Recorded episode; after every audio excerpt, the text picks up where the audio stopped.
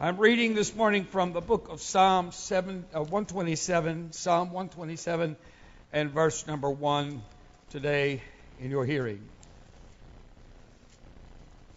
Hallelujah, hallelujah.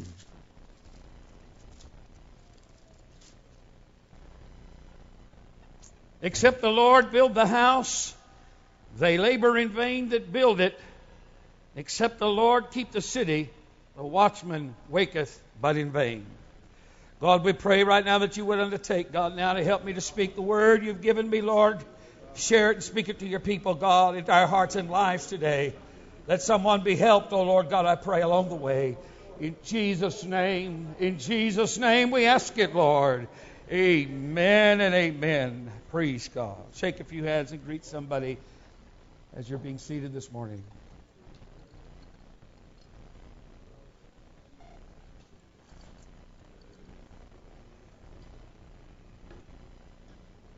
Hallelujah. Praise God.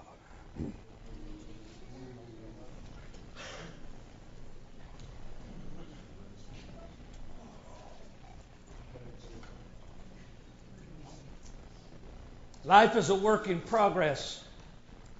And as we get older, it's amazing how fast time goes by. When you're young, you think it's never going to happen. You're never going to get there. I'll, when will I ever get my permit? When will I ever get my driver's license? When will I ever get out of high school? and then I got to go to college. When am I going to get done with that? And when am I going to get married? And who am I going to get married to? And where am I going to find a job? And there's so many things that are there, all of them being potentials, all of them being future promises. But when life goes along its pathway, each one of those slots gets filled. Time passes behind and life moves forward. And before you know it, you're a grandpa with five kid, grandkids. And maybe more coming, who knows. Yesterday, uh, my wife and I attended the golden anniversary of Pastor and, and Mrs. Ellis, who pastor a Pentecostal church in Warrensburg. And we've known them for many years and uh, we were invited to come. I was asked to say the grace and, and invoke the blessing at the beginning of the ceremony, and uh, it's just it was a wonderful thing uh, to watch uh, uh, PowerPoint presentations, and then the old slide projector came out with even older photographs, and, and just looking back at a 19, 1955 Bel Air uh, vehicle baby blue and white, you know, and beautiful car there, and just married on the back of it, and then, you know, seeing going back and looking at pictures of the 60s, the 70s, and on, and as the family grows and time changes people, amen. But uh, the the one factor that that holds people together is is the love that is shared between that man and that woman. This is the second kind of anniversary I've been invited to in the last 12 months concerning pastors and their wives. And once again, the love uh, that these two people have for one another was very, very evident in all the pictures and certainly in that celebration. And it's an amazing thing to see, you know, how that God can take two people and bring them together. In this case, they were high school sweethearts. In fact, she was an old married lady before she graduated from 12th grade and not by necessity, but by choice. And uh, so, uh, you know, back in those days, we started life rather young, didn't we? I mean, I was married at 19, and my wife was almost 18. Don't you young people get any ideas? There's a lot of growing up that we had to do and you need to do before you make that step. But uh, here is a quotable quote from Pastor LaFave. Loving your family is like a cookie jar. You can only take out of it what you put in it. Right? And at the end of your life, you know, if you've built the right kind of a life and been a good family person and loved your family at the end of your days, you're going to be able to go back to that cookie jar and enjoy the goodness that'll come out of it. Amen. Because you put goodness in it all of the days of your life. God is building lives. He's building our lives. I've heard it said, and I quote this. It was told a group of ministers, and I believe it is true, by way of encouragement. God is, is building a man, not a ministry. Amen. He's building a man, not a ministry. And we can break that down to each and every one of our lives. God is building a man or a woman. He's not building a career. Uh, he's, he's, he's building you, and he uses life and the things of life to do it. now, uh, let's just talk about electricity for a moment. Uh, uh, electric, uh, electricity, as you know, flows through wires, but there are gates where it stops and starts. A switch is a polar device. It has poles on it. And uh, it could be three poles or it could be six poles. And uh, whichever way you are running your electricity, if the switch is pointing in one direction, two of those three poles are active. If it's pointing the other way, the other two are active. So the middle pole is always active, but either one end or the other is active and the other isn't. And so that's an on off switch. And if it's switched to the side that's on, those two poles are open now, and the electricity is open and can flow through the switch and out through the various processes that it wants to take. If you switch it the other way, you've closed the gate. So a switch is a gateway for electricity to flow through. And God has His ways in our life. God has His ways in our life. And there are switch points. Can I say to you today that there are switch points in our lives? And uh, things can happen that either turn the switch on or turn the switch off. And God can have a point in our time when the gate is open and everything goes through and you uh, feel, you know, that you got your answer to prayer, everything is working. There are other times when the gate is closed. We may not understand why that gate is closed. We've come to God and we pray, God, you know, and it doesn't seem like that God is answering our prayer. But there's a reason why the gate is closed, and it's up to us to learn the way of God and to learn the will of God in our life. Sometimes we desperately want things that God uh, knows is not good for us at this time, and so He keeps the gate closed. But suddenly the gate can spring open, and then all the good things start happening. But God is on the other side of the switch he is on the other side of that switch if we let Him turn the switches on and off. But we do have access to the switch ourselves. And we can reach up and shut the switch off or turn it on in our own way. There are things that we can do to turn the switch off in our life. There are things we can do to turn it off. The Bible tells us that the woman's hair is assigned to the angels, and she has power on her head because of her hair, her long hair given to her from God. And if she takes scissors to her hair in the same context of Scripture, 1 Corinthians 11th chapter, she takes scissors to her hair. The Bible says she might as well take a razor to her hair and shave it all off. If she's going to cut any of it, she might as well just cut it all right off bald. Because as far as it does anything for her spiritually, she's just closed the door and the angels have to stand by, and they do not have the power to work in her life that they would have had had she kept that open to God. So that switch is a switch of sanctification. She sanctified herself to God and kept the power open. In the Old Testament, there was a comparison to the Nazarite vow, and a man could take a Nazarite vow and not put scissors to his head and let his hair grow, and it was to separate him in this vow of separation. I will not cut my hair for sanctification purposes. Now, we do not find that to be a habit of the New Testament church. We were told by Paul that a man should have short hair and a woman should have long hair. But there was a time when that was an act of separation to God and uh, that consecration was to bring power. When we set aside a time of prayer and fasting, we go after God with fasting and prayer. What we are doing is uh, trying to open a switch in the spirit world.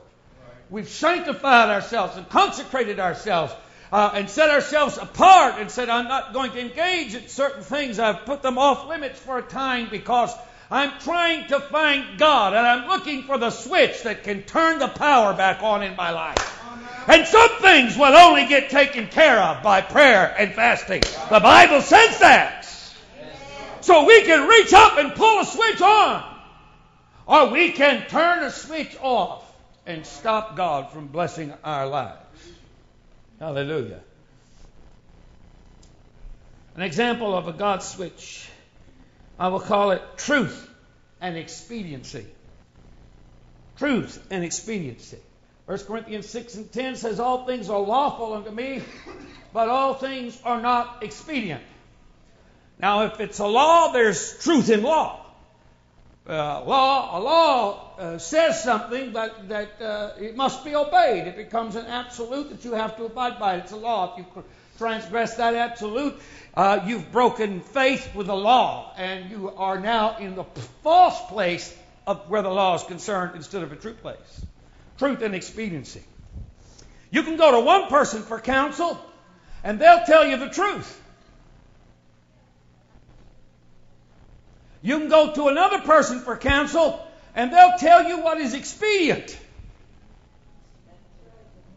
Sometimes, if you already know the truth, you don't need to go to somebody to tell you the truth, but you need to go to somebody to tell you what's expedient.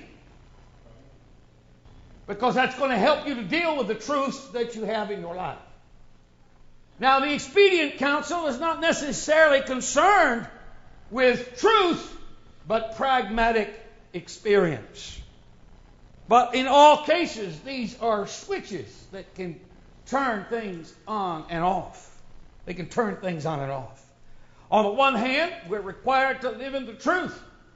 But on the other hand, we are also responsible to behave in expeditious manner, to be expedient, to be resourceful, to be good stewardship, to be pragmatic, to be wise as serpents and harmless as doves. So there's a fine balance between both uh, experiences. But in any case, there can be a switch that can turn one way or turn the other way.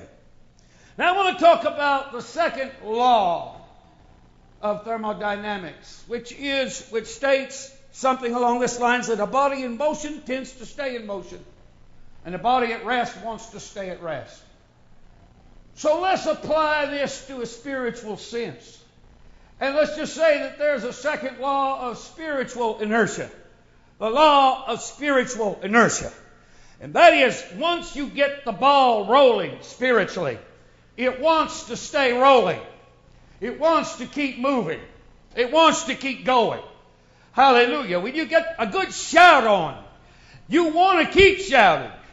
You, your physical body may wear out and get tired, but inside you're still jumping up and down. It's like the little boy who went to church and he kept wiggling up, you know, and, and getting up on the seat and jumping up and down. And his, his mama kept telling him, sit down and be, be still, sit down and be still. And he kept getting up and jumping up and down. Finally, she took him out and whooped him and brought him back in and said, now you sit down and be still. And he sat down there and he had a paddle on. And after a while, she looked over to him and said, what you thinking about, honey? And he said, he said, outside, I'm sitting down, but inside, I'm still jumping. Hallelujah. Sometimes we get like that. It wants to stay in motion. We get that place in God. It wants to stay in motion. But it's also difficult when you are at rest and, there is no forward momentum spiritually, and you've been stuck in the rut for a long time. I talked about this last Sunday how hard it is to get a revival going in your spirit when you haven't touched God in a long time. We haven't had a breakthrough in a long time. It's not an easy thing. I watch people backslide and go away from God, go away from the church, and they come back. And they go to the altar and they pray and they cry and they seek God, but it's not like it was before. At least not at first. And that can be discouraging. If you've fallen down, if you've fallen down and you're trying to get back up and get your inertia going again, and you try to move forward, it's, it's a hard job to get yourself rolling again. It's, it's hard to get to the place where you feel clean and forgiven and a fresh start of the anointing and the power of God. Amen. What am I telling you? Is that, listen, amen, once you get the thing moving, don't let anything stop you. Don't stop. Don't stop. Keep going. And if you're trying to get it moving, don't stop trying to get it moving. Keep pushing. Nothing may happen at first. And then a little bit, it might move an eighth of an inch, and, and then a quarter or three quarters, and it's a, it's like a thousand pound steel ball, and you're pushing on it. Amen. Just keep pushing, keep praying, keep worshiping, keep living right. Because it's the second law of spiritual inertia. Now, God created the world in six days and he rested on the seventh day. And this command is reflected in the Ten Commandments. Remember the Sabbath day and keep it holy. Not to do any work on the Sabbath day, but to rest on the Sabbath day. This is an Old Testament command given before people had the Holy Ghost. Before the Holy Ghost could be given to them, they had to do something to restore their spirit. And, and they were the only people who did this. In the olden days, they worked seven days a week. They were just like Chinamen, they never stopped. But the Hebrews took a day off. And as long as they took a day off, God's blessing was upon them. But if you were a merchant in business, that was a hard job to take that day off. And people would come from other cultures and bring their goods outside of the gates of the city and they'd set up for market on the Sabbath day. And the people of God would want to run out there and buy and sell and trade. But God said, close the door and shut the city up and don't let them in and don't go out there. Let them sit out there and sell nothing. Because this is a day I have told you to rest. Now, that tells me that spiritual rest is not an option, it's mandatory. Hallelujah. You've got to take a spiritual break in your life. If you don't take that spiritual break, certain things will stop moving and working as they should. And it'll be harder to get it started up again. Hallelujah. Isaiah told us in Isaiah 28 and 11, speaking of of the Holy Ghost. He said that they would be speaking in stammering lips and another tongue, and this is the rest. And this is the refreshing, God said. Yet they would not hear. The Holy Ghost is given us to be our day of rest. We're better, amen, to be filled with the Holy Spirit than to come to the house of God on Sunday morning and give your worship to the Lord and be touched by the Holy Ghost again. That's your spiritual rest. Hallelujah, hallelujah, hallelujah. Moses told the people of God in Exodus 31 and 17 a very interesting thing here about the rest that is required.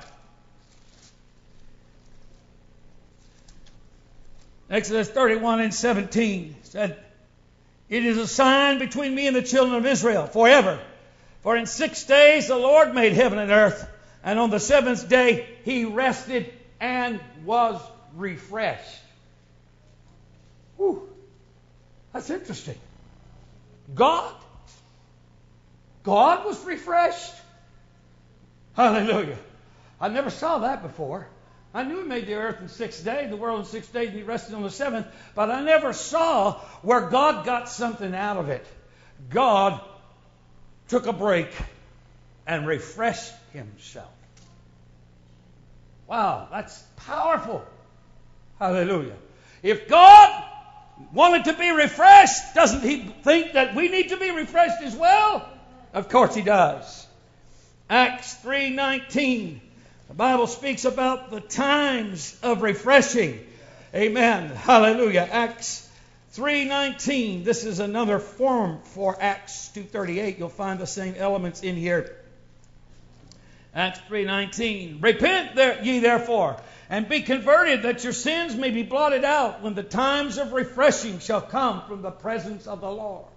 We know Acts 2.38 tells us to repent. That's one thing. That's and then it, talks about your sins being blotted out. When we're baptized in the name of the Lord Jesus Christ for the remission of our sins, it removes our sins or blots them out. So that's talking about water baptism for the remission of sins. And then the times of refreshing shall come from the presence of the Lord. That's the baptism of the Holy Spirit. Amen. With stammering lips and another tongue will I speak to this people, yet they would not hear. This is the rest, and this is the refreshing. Hallelujah. The times of refreshing are the Holy Ghost. And God gives us a time of refreshing in the Holy Ghost. That is His intention, that is His will and desire. Hebrews, Paul in Hebrews uh, uh, makes it even more formulaic. And uh, I'm reading from Hebrews chapter 4 now. Uh, there will be several passages of the scriptures here. Hebrews 4 Let us therefore fear, lest the promise being left, left us of entering into his rest, any of you should seem to come short. Now, Paul is talking about how Israel was taken from Egypt and was sent to the promised land. They had been slaves in Egypt for 400 years, but God was going to send them to a place of rest and refreshing, a place of their own where, amen, where they could eat of vines that they didn't plant and live in houses that they didn't build. That, that was going to be an awesome thing. God is going to rest them and refresh them. But there was a fear of entering into his rest lest you come short of it. What happened to the first generation of Israel? Israelites that came out of Egypt. Did they enter into the rest? No, they didn't. Why? They fell short. They fell short. They stopped their momentum. What powerful momentum. They left Egypt at the end of 12 terrible plagues that God did on the Egyptians. And they left with a high hand and a bag full of money. Hallelujah. And they crossed the Red Sea with the Egyptian army hot on their heels, and God destroyed their enemy right in full sight of them. Hallelujah. Amen. They were rolling. I mean, they were rolling. And within two to three years, they could have been in that promised land. But they let things stop them. They got a gripe and an argument. They got a complaint and a murmur. And they let things stop them. Amen. They stopped by the pool of Marah, the bitter water. Amen. And they had a breakdown. They had another breakdown at Sinai. They had another breakdown when the 12 spies came back. Amen. With an evil report. They kept breaking down. And for 40 years, they struggled and they failed and they fell short. Let us therefore fear lest a promise being left us of entering into his rest, any of us should seem to come short of it. For unto us was the gospel preached as well as unto them, but the word preached did not profit them, not being mixed with faith in them that heard it. For we which have believed do enter into rest. As he said, I have sworn in my wrath that they shall enter into my rest. Although the works were finished from the foundation of the world, God, you see, is building a church. He's building a house. And it was laid at the foundation of the world. My God, hallelujah, it's the lamb slain from the foundation of the world. Jesus is the first, the last, the Alpha, the Omega. He's the Almighty, He who is and was and is to come. Everything has been planned out and laid out. When the fullness of time came, God sent forth His Son, made of a woman, born under the law. God has it all planned out from the foundation of the world. I can have confidence, amen, that God's building a house and it will not fall. Hallelujah, hallelujah, hallelujah. For he spake in a certain place of the seventh day in this wise God did rest on the seventh day from all of his works. Verse 10 and 11. For he that is entered in, into his rest, he also has ceased from his own works as God did from his. Let us labor, therefore, to enter into that rest, lest that any man fall after the same example of unbelief. All right. Labor is effort.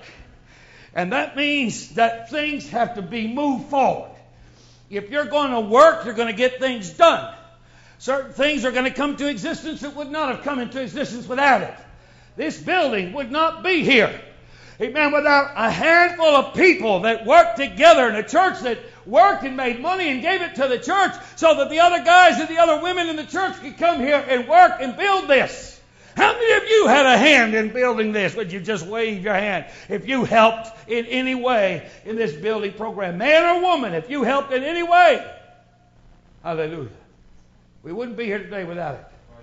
It's work. It takes work. It takes effort to get things done. Amen. So we, we have to do the work in order to get to the resting point. And the work is the on switch that gets us to the place where we want to be, where we can take a break and rest. But be assured of this that it's not all work and no play, that it's not all work and no fun, that it's not all sacrifice and labor and giving your life away and getting nothing out of it. It isn't that way with God. It isn't that way with God. Amen. But if you will do the will of God and do the work of God in your life, He's promised a blessing. He's promised to build the house. He'll build your house and give you time off. Hallelujah. 23rd Psalm tells us he leads us beside still waters. Verse 3 says, He restoreth my soul. He restoreth my soul. Psalm 51 was read to you today by Brother Joe. Restoring my heart a clean spirit. Give me a free spirit. Give me a clean heart and restore in me a free spirit. Hallelujah. Amen. God is working in our lives, always working in our lives. And if you happen to turn the switch off on God, and you've been living in the off side of the switch for a while, amen, and you're down spiritually, and your spiritual inertia has stopped, your forward momentum has stopped, Amen. There's a way God wants to get it started again. Hallelujah. Amen. God doesn't want us to be defeated. He don't want us to be broke spiritually. He wants us to be fixed and healed and operable spiritually. He wants us to be functioning in His house and doing what He wants us to do. And He's willing to restore us. Hallelujah. Brother Jim, something breaks down in your house or your car you take it out to the shed or the shop and you take it apart. You find out what's broken. You, you find out the broken pieces and the parts. You order new parts.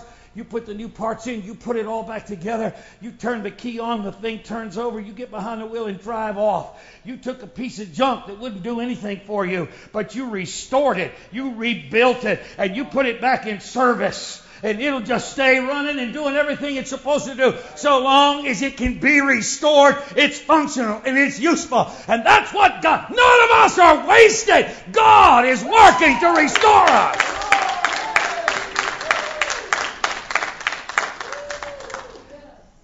Now, if you are in a broke down place, uh, you know, the Bible tells us that if our, if our hearts condemn us, there's a certain fear uh, that goes along with that condemnation. That we, we have fear in our life. People who live in sin are fearful of the outcome. The Bible has certain promises for us if we have fear dictating our lives because God has not given us the spirit of fear, but of power and of love and of a sound mind.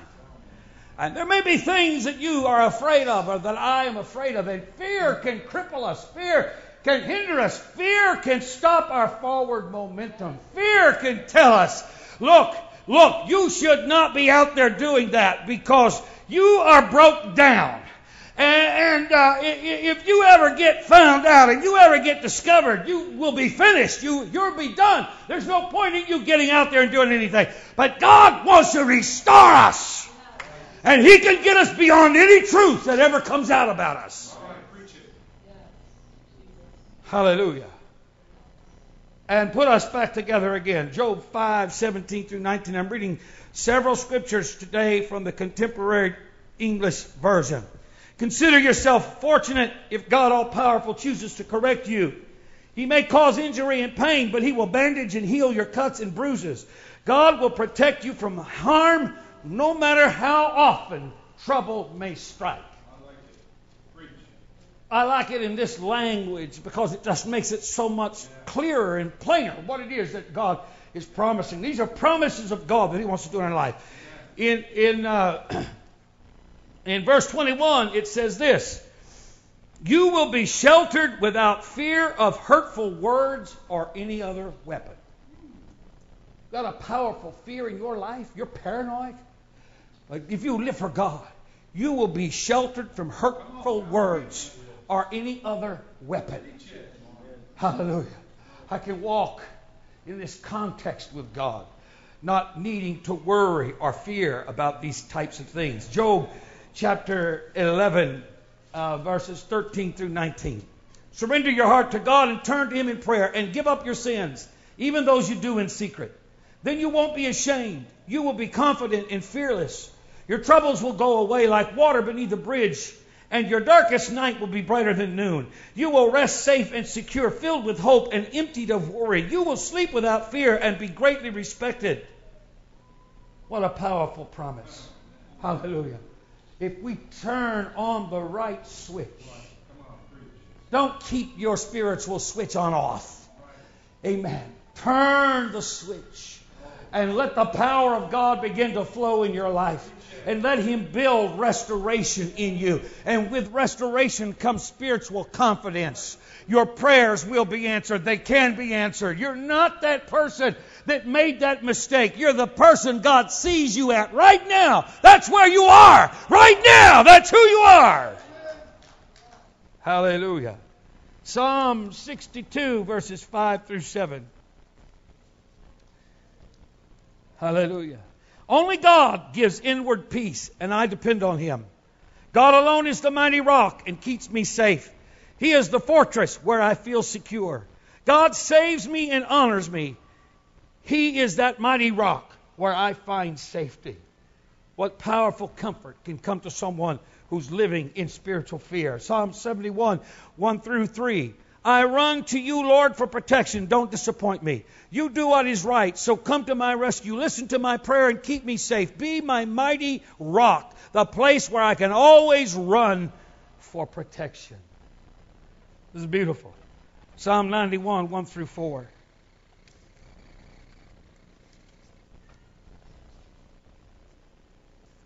Live under the protection of God Most High and stay in the shadow of God All Powerful. Then you will say to the Lord, You are my fortress, my place of safety. You are my God, and I trust you. The Lord will keep you safe from secret traps and deadly diseases. He will spread his wings over you and keep you secure. His faithfulness is like a shield or a city wall. I will share a story with you, a deeply personal story with you. I read this passage of Scripture and I marked it down in my prayer journal on a certain day that something happened. Uh, a couple of weeks ago, I was on my way to church on a Sunday morning. It was one of those cold Sunday mornings. Frost was in the air. It was on the windshield. And I had spent a sweet, sleepless night the night before dealing with issues concerning things happening in the district, on the district board, and just just so in, in trouble. And, and I was driving to church. My wife was with me. And for some reason, I, I just lost my focus driving. My mind was somewhere else. And I went through the first of the two four way intersections on Middle Line Road down here. Just drove right through it. Never saw the stop sign, just drove right through it. There was nobody around, nobody around. And a cop came out of nowhere I never saw it. But I hadn't gone a tenth of a mile down the road when the lights flashed on and he pulled up behind me and I pulled over and he came to the window and he said, Do you have any idea why I pulled you over? And I said, No, sir. I said, I have no idea whatsoever because I was going the speed limit. I was going the speed limit. I didn't know what in the world. I was the only car on the road. What is he stopping me for? He, he told me what had happened. I'd blown right through a four way. Now, listen, I've been traveling this road for years, coming back and forth here through the building program, all these years coming back and forth. I have never one time blown a four way stop on this highway. Never one time. And this is the one time I do it, and there happens to be a cop there.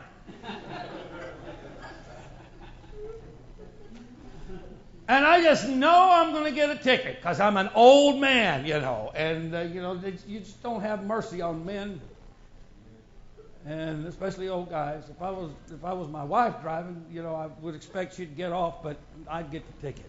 I was ready to get the ticket. But he asked me where I was going. I said, I'm going to church, getting ready for my Sunday morning service.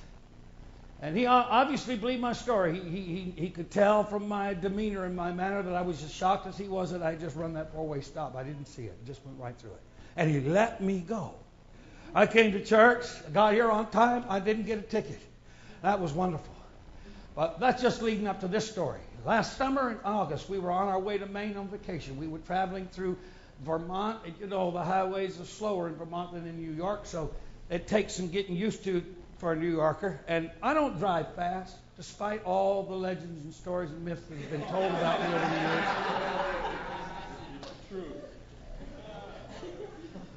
I haven't had a speeding ticket in years for the very good reason that I don't speed. If I happen to be on the thruway, it's 65 miles an hour. I set my uh, cruise at 67 just so I don't get bottled up behind the big trucks. And I'll drive all across the state doing that. If I go five miles over the speed limit. That's it. I feel like that's reasonably staying in within the reasonable rate of the speed limit. So I'm not one of these guys that's going to go 12 or 15 or 18 miles over the speed limit and get pulled over all the time because I know I'm speeding. I try not to speed, and I was trying not to speed. And speed limit went from 50 to 45, and within just a very short time, it went from 45 to 35 as we were entering a little community in a little village. And I rounded the corner of the village, and as soon as I came around the corner, I saw just a tenth of a mile away a, a speed posted sign, 25 miles an hour, and a trooper sitting right under it. And so I slowed down. I was going 38, which was just a few miles over the 35 last posted speed limit I saw, 35. I was going 38, and I slowed down when I got to that sign. I was doing the speed limit. Now I know from GPS readings that the speed limit stops a few feet after the sign. That's where it starts. That's where the changeover is. So by the time I got there, I was doing the speed. I thought everything was cool, and it wasn't cool. And the lights came on, and it was a female trooper, and she was there to do business. I mean, she didn't want to hear my story. You know, why have I pulled you over? I don't know. Well, you're speeding, doing 35 and uh, 38 and 25. Well, I saw the posted speed limit. You know? I was doing the speed limit by time. But uh, there was another sign that I did not see. I honestly didn't see it. They were coming so quickly, and I didn't see it. And I fell into a elegant planned speed trap. She knew well that this would work. People coming around the corner wouldn't see her until it was too late, and she was there to write the ticket out. She didn't want to hear a story. She didn't want to just know I'm going to give you a warning and send you down the road. Write me up. She wrote me up. So I send the ticket in, and I'm going to plead not guilty because I'm I'm just infuriated because I know that I was not trying to speed. That as far as I knew, I was obeying the law. I just missed the sign, and so I'm going to fight this. You know. I said, honey, should I get a lawyer? She says, no, don't get a lawyer. Don't spend the money. Just go to court. So I'm going to go. It's 110 miles to the court from my house. And wouldn't you know it, I don't hear from them all, all fall. I don't hear from them all fall. I don't hear from them until they send me a court date of last week, February, on Tuesday when there's a snowstorm. They know what they're doing. she called and got the information, and I typed a letter up and requested a telephone hearing. Have you ever heard of a telephone hearing? If you haven't, well, you're going to hear one now. So they granted me a telephone hearing, told me that I needed to be by my phone at 3 p.m., 10 minutes to 3 on last Tuesday, and be around for at least another two hours so they could call me. So I got a knot in my neck for two days. I can't even turn my head. I'm so anxious. I'm so upset, so worried about how this is going to go down. I've written a page and a half letter stating my case to the to the judge. I, I mean to tell you, I'm fighting this. I'm fighting mad. I don't deserve this ticket. My wife kept telling me, "Don't worry about it," but you know, you know how it is. You know, you just you're living under that shadow, and you're worrying. You're worrying. So it's Tuesday afternoon, about 1:30. I'm going down to prayer. I read this verse of scripture that I just read to you and, and verse number three, where it said, uh, The Lord will keep you safe from secret traps and deadly diseases. When I read that, it just like it jumped out at me. And I said to myself, God, are you trying to tell me something today? Are you, is this a sign that you're going to help me out today? I mean, it, it just, it, it, it was real. I mean, I felt it. This was, this is my moment. This is my sign. God's speaking to me in the Word. And I felt it.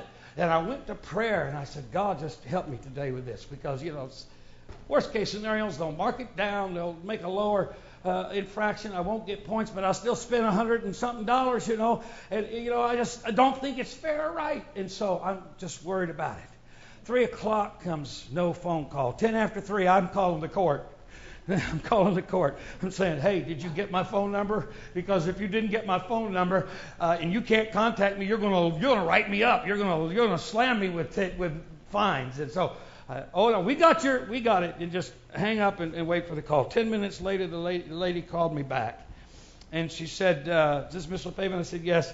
And she said, "Well," she said, "the court, the judge has thrown your case out. He's dismissed your case." Dismissed your case. I said, What does that mean? What does that mean? There's no fines, there's no nothing. He said, No, there's nothing. She said, The officer didn't show up. Hallelujah.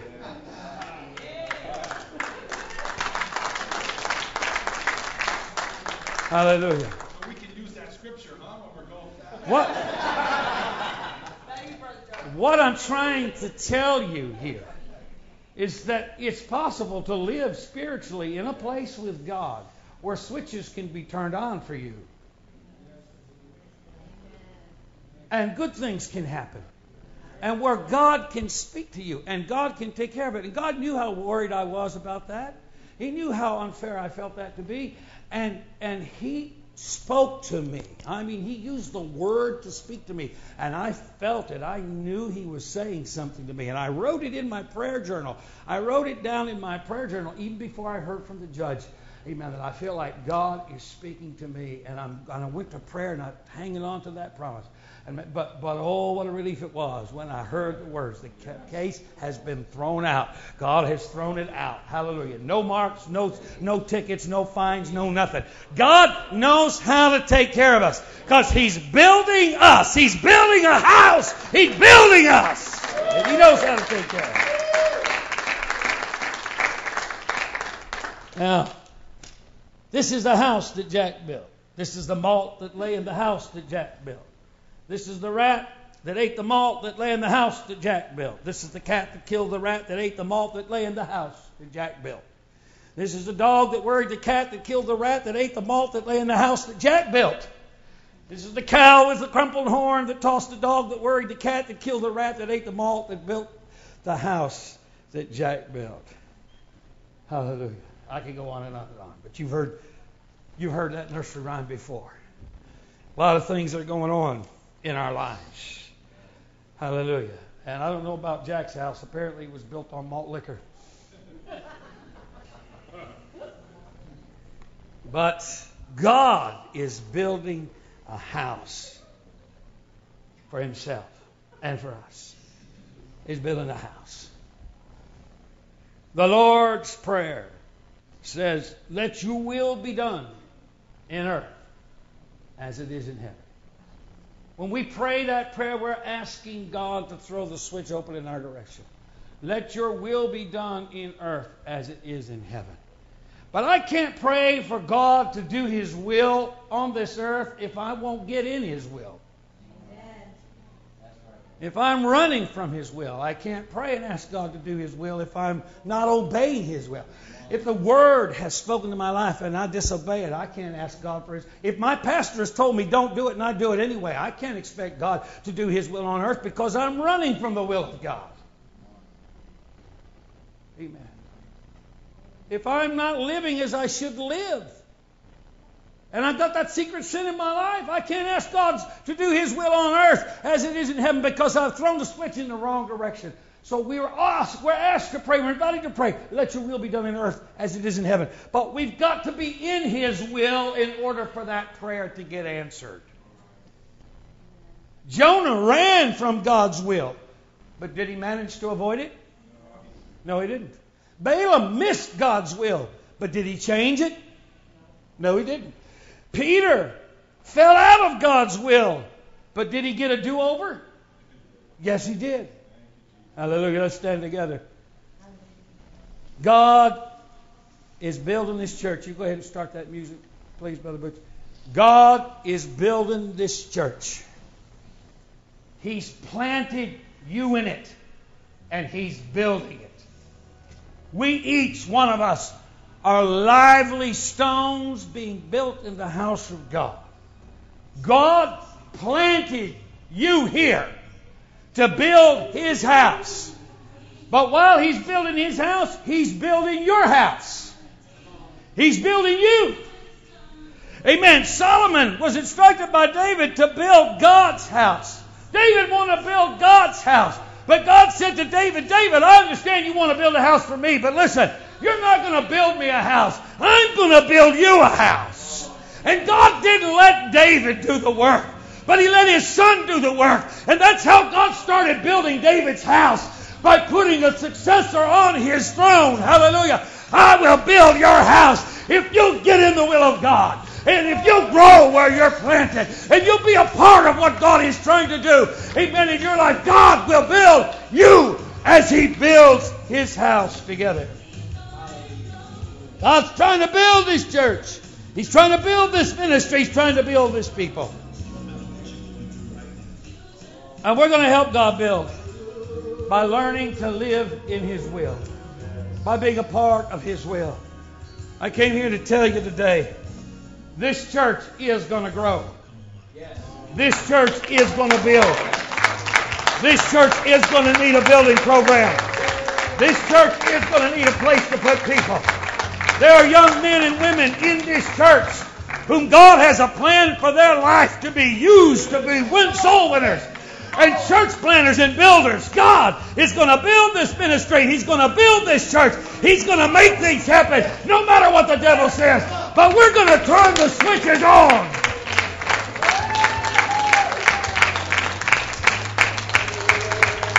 We're going to turn it on so God can do His work. Hallelujah. I'm going to ask to turn the music up a little bit. The altar is open. Listen to the words of these songs I've selected for you to hear and be restored to the Lord. Come to a place of prayer. Come to a place of hope. Come to a place of faith, of positiveness, a place of growing spiritually. Amen. And say, Here I am, God, build in me, build in me, grow in me. Let me grow in the will of God. Hallelujah, hallelujah, hallelujah. Thank you.